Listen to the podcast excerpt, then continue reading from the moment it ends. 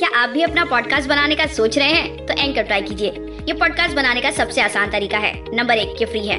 Number दो, इसमें कई सारे ऐसे टूल्स हैं जो आपको आपके फ़ोन और कंप्यूटर पर रिकॉर्ड और एडिट करने की फैसिलिटी देते हैं।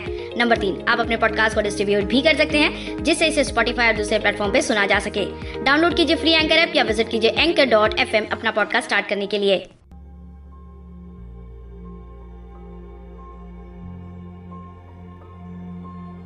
खाबों को आँखों से रिहा करती है।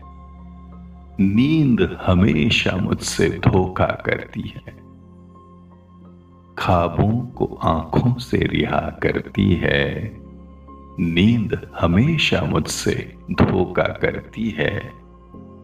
उस लड़की से बस अब इतना रिश्ता है। मिल जाए तो बात वगैरह करती है। उस लड़की से बस अब इतना रिश्ता है। मिल जाए तो बात वगैरह करती है। क्या बात? जब किसी लड़की से हमारा रिश्ता मुकम्मल नहीं हो पाता, ऐसे लड़की से जब भी हमारी बात होती है तो बस वो यूँ ही होती है। क्योंकि जब कोई रिश्ता ही नहीं तो फिर दिल की बात ना तो वो आपसे करेगी और ना ही आप कर पाएँगे। नमस्ते दोस्तों, मैं हूँ मधुकर। स्वागत करता हूँ आप सभी का हमारे अपने सुकून भरे शायरी सुकून डॉट कॉम के मंच पर। आज मैं आपके लिए लेकर आया हूँ तहजीब हाफी साहब, इनकी गज़ल शायरी पेशकश को। आपको बताना चाहेंगे कि तहजीब हाफी साहब नए दौर के नौजवान शायरों में गिने जाते हैं। सारी दुनिया में उनकी शायरियाँ बहुत ही प्रसिद्ध है। चलिए, अब सुनाते हैं उनकी ही गज़ल की पेशकश को।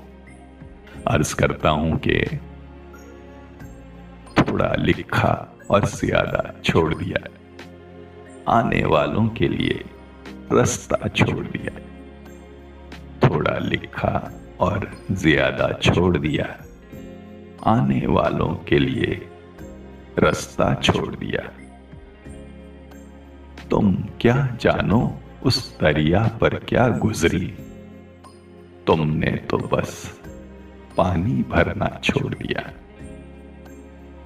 तुम क्या जानो, उस दरिया पर क्या गुजरी।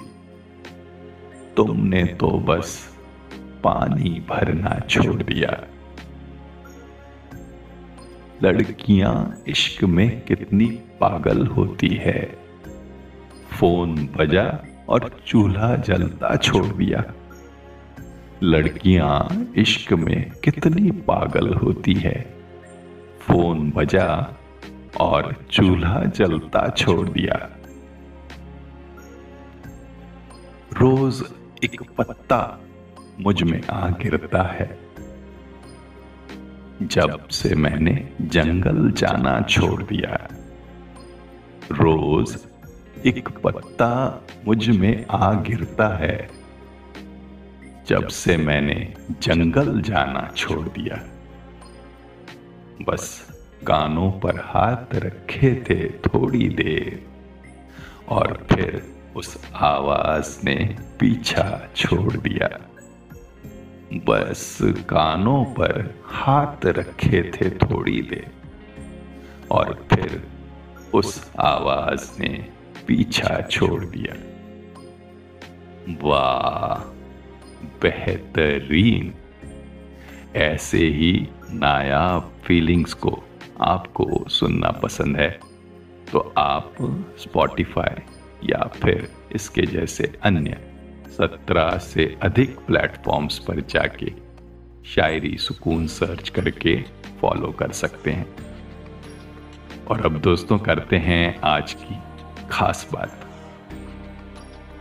जब कभी आपका प्रेमी या प्रेमिका आपसे नाराज़ हो जाए, तब आपको उनको मनाने के लिए एक अच्छी रोमांटिक शायरी या फिर माफ़ी मांगने वाली शायरी शेयर करनी चाहिए। क्योंकि जितना आप डेकोरेटिव और क्रिएटिव तरीके से उनको मनाओगे, उतना जल्दी आपके साथी की नाराज़गी दूर होगी। वैसे आप इस मामले में शायरी सुकून डॉट कॉम वेबसाइट का लाभ उठा सकते हैं। यहाँ आपको सभी प्रकार के फीलिंग्स और सिचुएशन के लिए शायरियाँ मौजूद है। तो दोस्तों, ये थी आज की खास बात और आज की गज़ल शायरी पेशकश। उम्मीद है आपको मेरी यानी के मधुकर की आवाज़ में ज़रूर पसंद आई होगी। दीजिए इजाज़त, कल फिर मुलाकात होगी। ऐसे ही किसी बेहतरीन शायरी पेशकश के साथ। तब तक अपना और अपनों का ढेर सारा ख्याल रखिए और सुनते रहिए शायरी सुकून। अलविदा दोस्तों।